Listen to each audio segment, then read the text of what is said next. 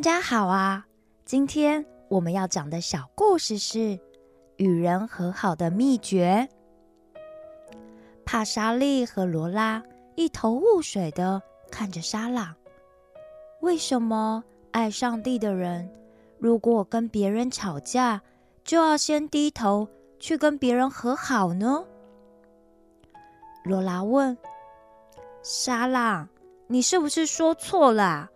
为什么不是做错事的人先去道歉，反而是没有做错事的人要先去和好啊？沙朗回答：“我没有说错哦。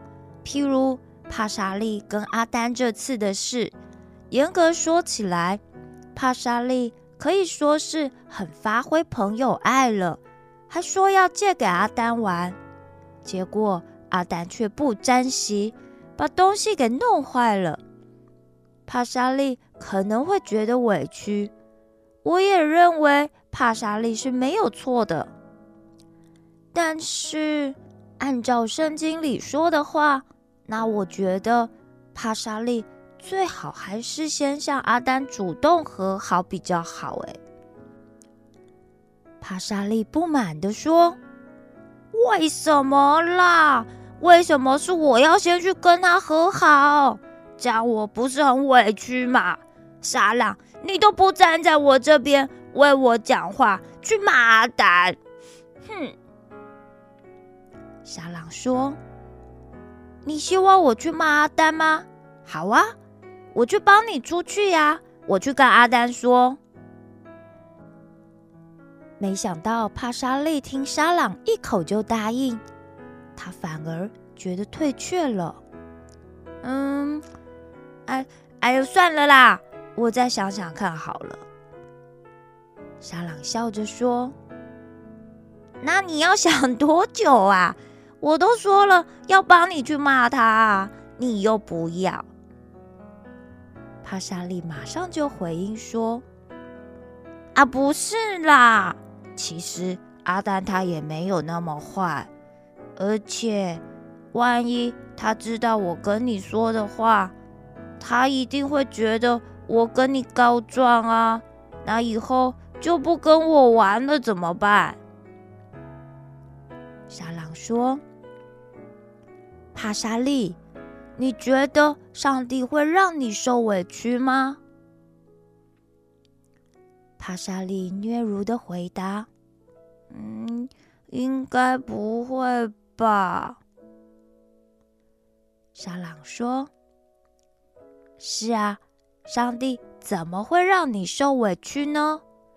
但如果你还是觉得很委屈的话，你可以先跟上帝说你的委屈，对吧？”帕莎利听了之后，就小小声的回答：“嗯，是没错啦。”沙朗又问：“那如果跟上帝说话之后，你会有什么感觉呢？”帕莎利回答：“我觉得就应该会心里舒服一点，也开心一点吧。”沙朗说：“特别是你如果知道上帝爱你，上帝。”一定会为你主持公义的，对吧？那你希望上帝去处罚阿丹吗？帕莎利急得赶紧说：“不要啦，不要啦！阿丹又不是什么坏人，我没有希望上帝去处罚阿丹啦。我不希望阿丹因为这样就遇到什么不好的事，而且我经常都可以得到新的好玩的东西。”比起来，阿丹好像这样的机会就很少。再说，我知道我自己有的时候也是脾气很不好，会把气发在阿丹身上。但是阿丹都没有因为这样就不开心，反而是会想办法逗我笑。所以，所以我很感谢上帝让阿丹做我的朋友啦。沙朗说：“你的意思是，上帝是爱你的，也让你的生命中有很多的恩典，不但经常给你好东西，也给了你像阿丹这样的好朋友，那真的是很棒耶。那你希望上帝怎么做呢？帕莎利很认真的思考了一会后，就说：“上帝什么都不用做啦。”我决定，我要先去跟阿丹说话了。罗拉看看刚刚还气呼呼的帕莎利，但是现在却一反刚才强硬的态度。他很好奇的问说：“哎，帕莎利，你怎么这么快就转变心意啦？”帕莎利说：“因为……”刚刚沙朗提醒我，我仔细想想，就觉得上帝真的是很爱我啊！如果我知道上帝很爱我，又是会站在我这一边的话，那么这些事好像就没那么严重的啦，也没有什么好那么生气的嘛。而且耶稣说，如果因为感谢上帝的恩典，所以，想要送上送礼物给上帝之前，就要先去跟人和好的话，那我就要先去和好啊！我知道，我这样做的话，上帝应该会很开心，说不定还会给我更多恩典呢，对不对？所以没关系啦。罗拉还是觉得很不可思议，因为她觉得帕莎利的态度。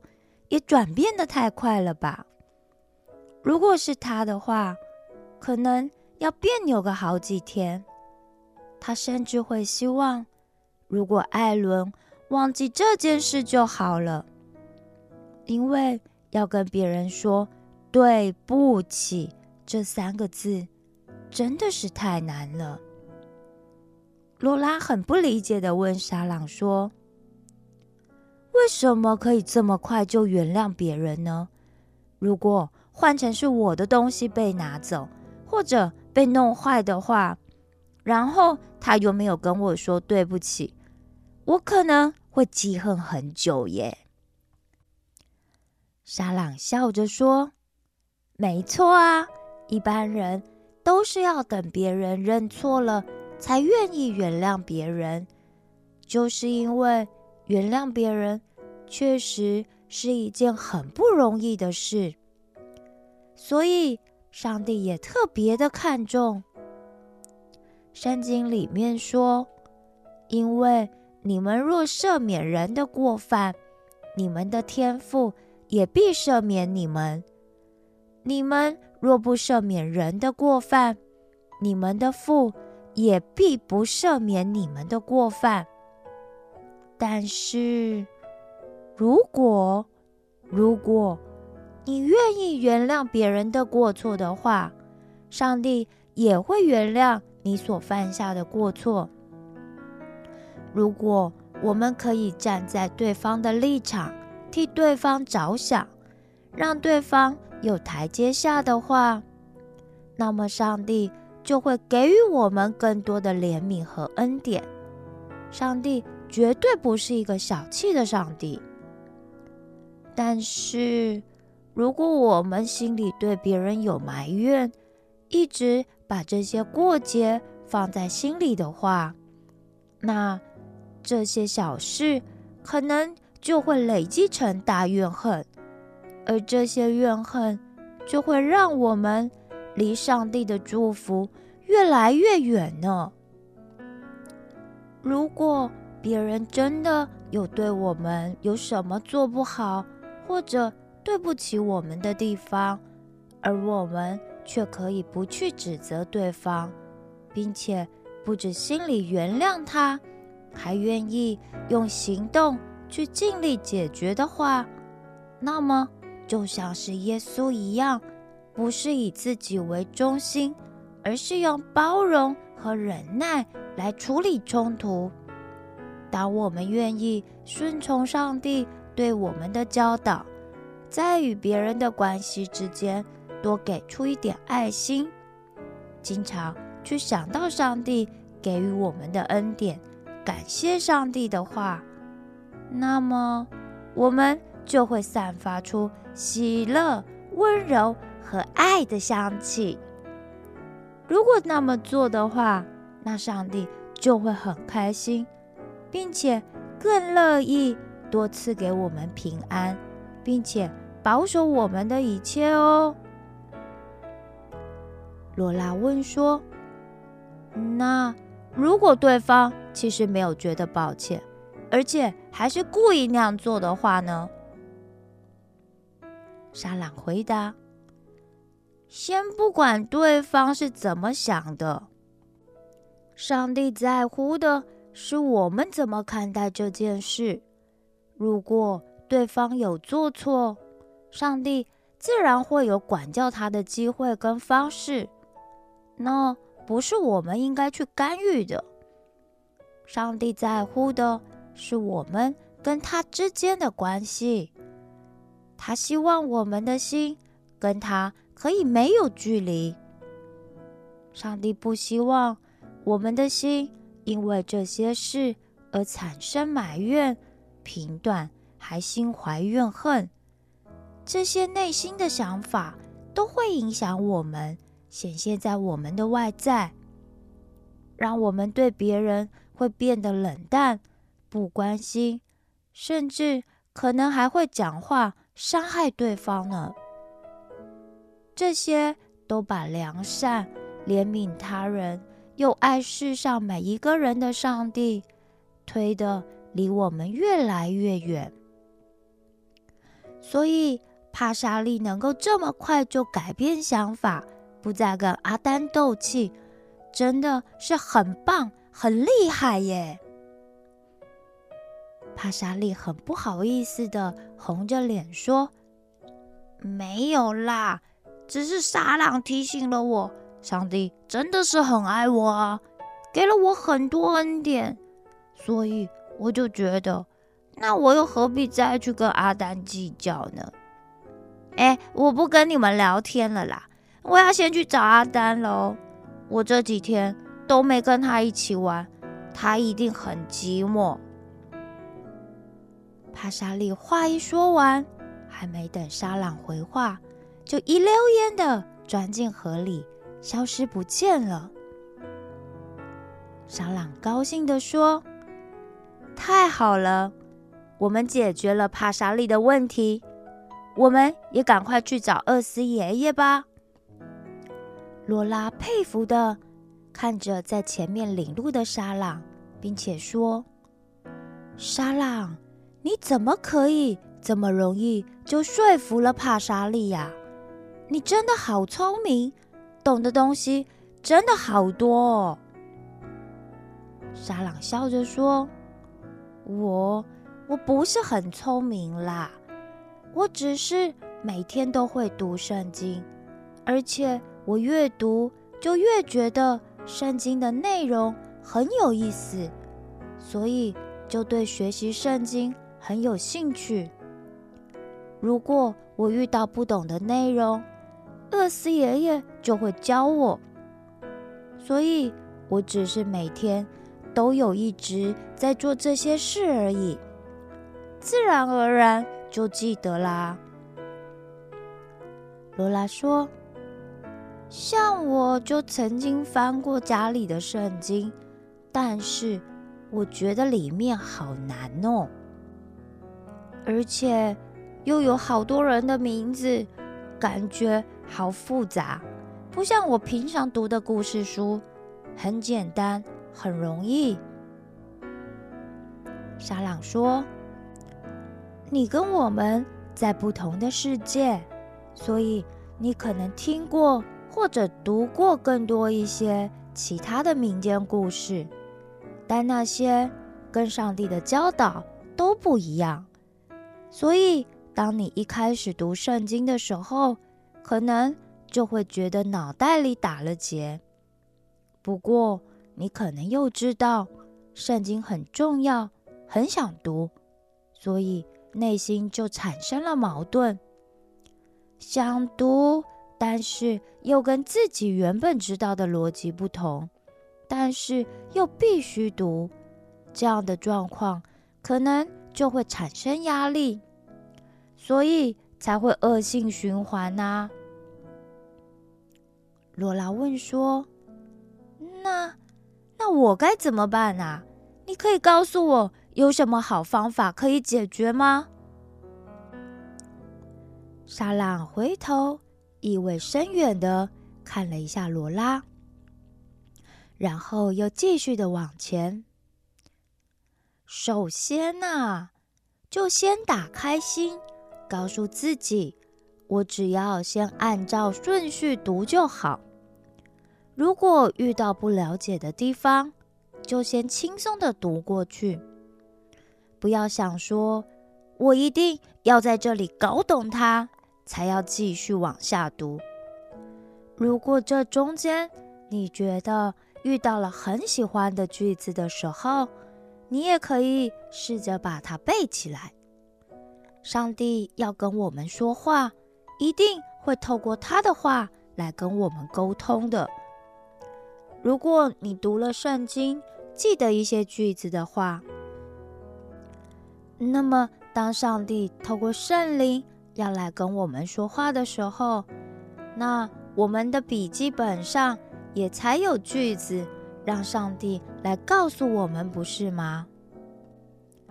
最后，你可以试着找一位你最要好的朋友，跟你一起读圣经。有的时候，我们都会想要偷懒嘛。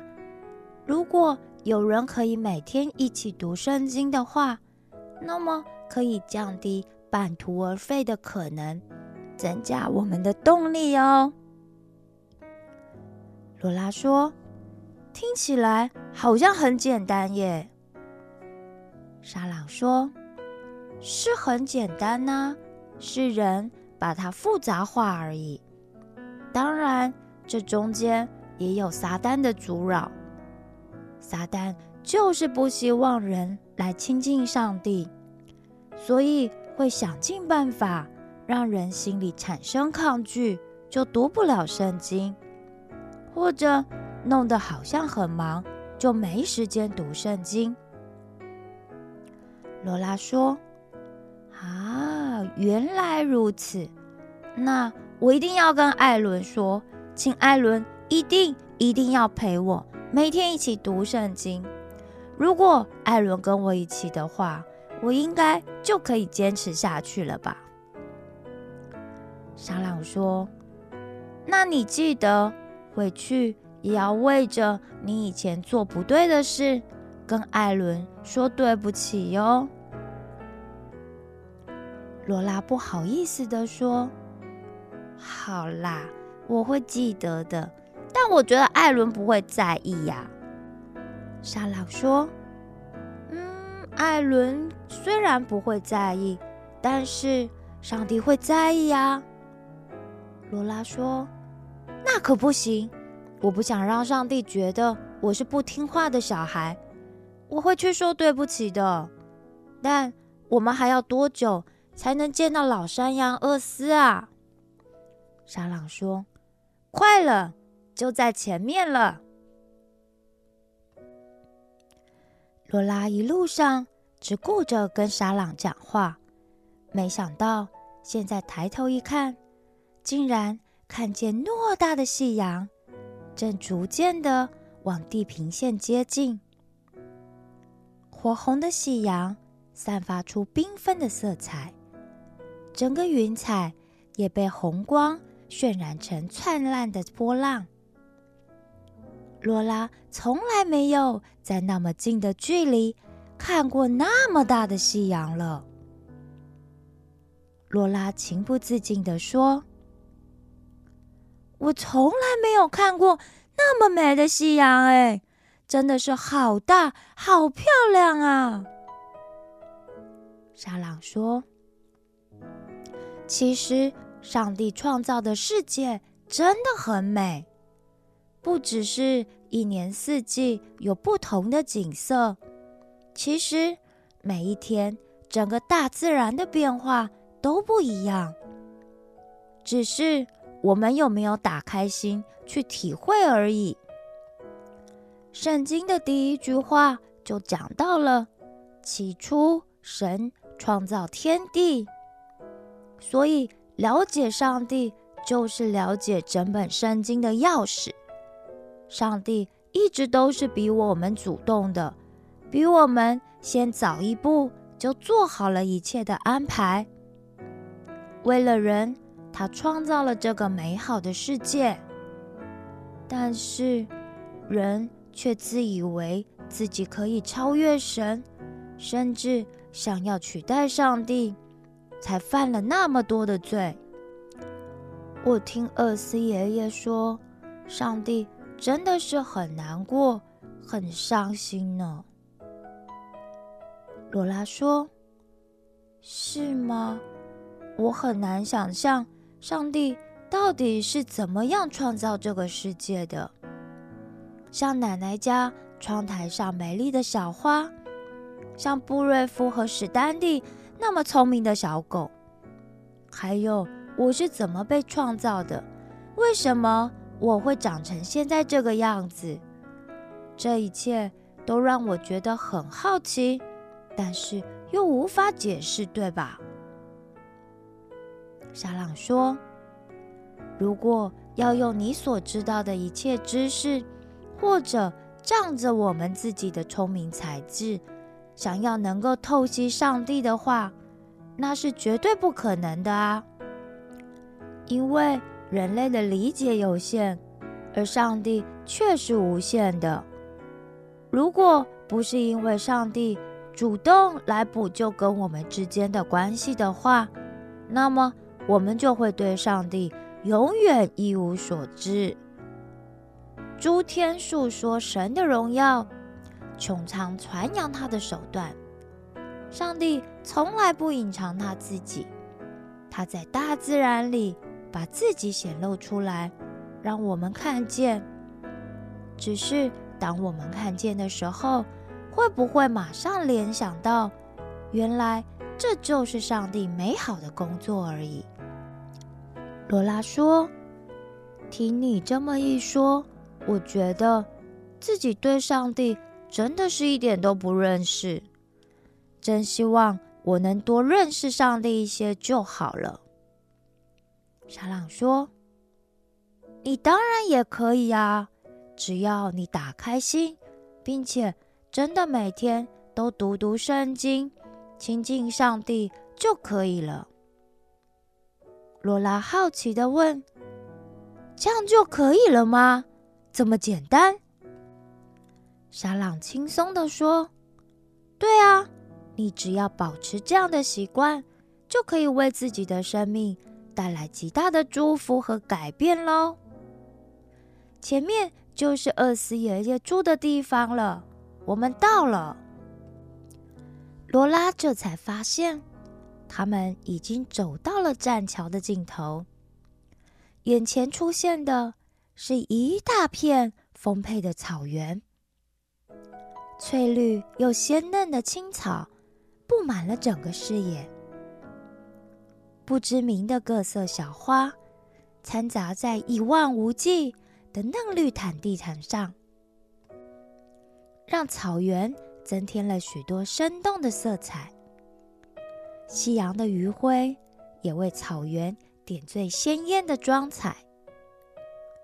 旁边有一栋朴实的小木屋，烟囱还飘出阵阵的炊烟，显示出屋里正在烧着柴火。靠近木屋，就可以闻到屋里飘来烤饼的香气。沙朗兴奋地说。哇，厄斯爷爷一定是烤了面饼，在等我们回来了。罗拉好奇的问：“他怎么会知道我会跟你一起来呀？”沙朗一点都不觉得奇怪的回应说：“当然啦，厄斯爷爷知道很多事，而且这个森林里的风啊、树啊、小鸟啊。”都会告诉他哪里发生了什么事。罗拉若有所思的问：“那他一定会知道欧贝的小口袋去哪了吧？还有，如果也可以告诉我大雪尊在哪就好啦。”小朗说：“你放心吧，厄斯爷爷应该都知道，但是我不确定他是不是会告诉你。”。罗拉着急的问说：“为什么？为什么？为什么？他不能告诉我吗？”沙朗说：“他也许会问你一些问题，哎，希望你都可以回答的出来啦。”罗拉说：“那你不能先告诉我吗？他会问我什么？然后先告诉我答案呢？”沙朗说：“当然不行啊，这样不就是作弊吗？你放心啦，你只要诚诚实实的回答就好了。准备好了吗？我们要进去喽。”这时，他们已经走到了小屋前。沙朗慎重的敲了敲门，说：“厄斯爷爷，我回来了。”我还带了一个新朋友回来，他叫做罗拉，但里面却没有一丝动静，也没有回应的声音。沙朗不放弃的又再敲了敲门，有点陈旧的木门轻轻的打开了，房子里面空无一人，只看见。房里的大桌上放着一大篮用棉布盖着的饼，壁炉里还挂着一锅正散发出香气的热汤。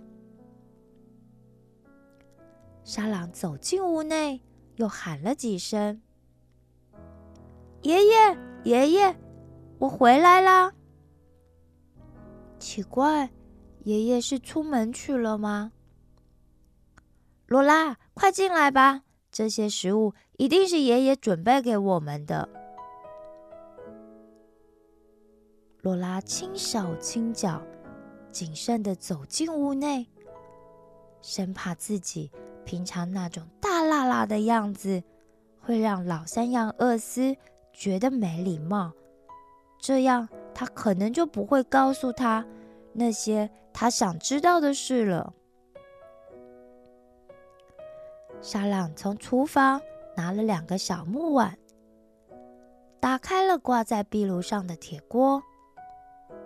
当他一打开铁锅时，阵阵浓郁的香气就充满了整个屋内。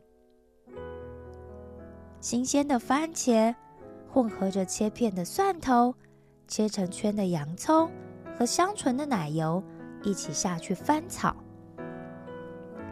等到洋葱的边缘变成有点焦黄色的时候，先把煮烂的番茄和洋葱都尽量压成泥状，然后放进切成块状的高丽菜，像乒乓球大小的马铃薯，还有一些红萝卜下去炖煮。最后撒上一些盐花，放进汤里。再加上一点点的黑胡椒粒调味，美味的番茄浓汤就可以吃了呢。沙朗小心翼翼的把滚烫的浓汤装进了碗里，拿到了桌上，说：“哇，一定很好喝，这是我最喜欢的汤哦，你一定要试试看。但是现在很烫，你吃的时候。”一定要小心哦！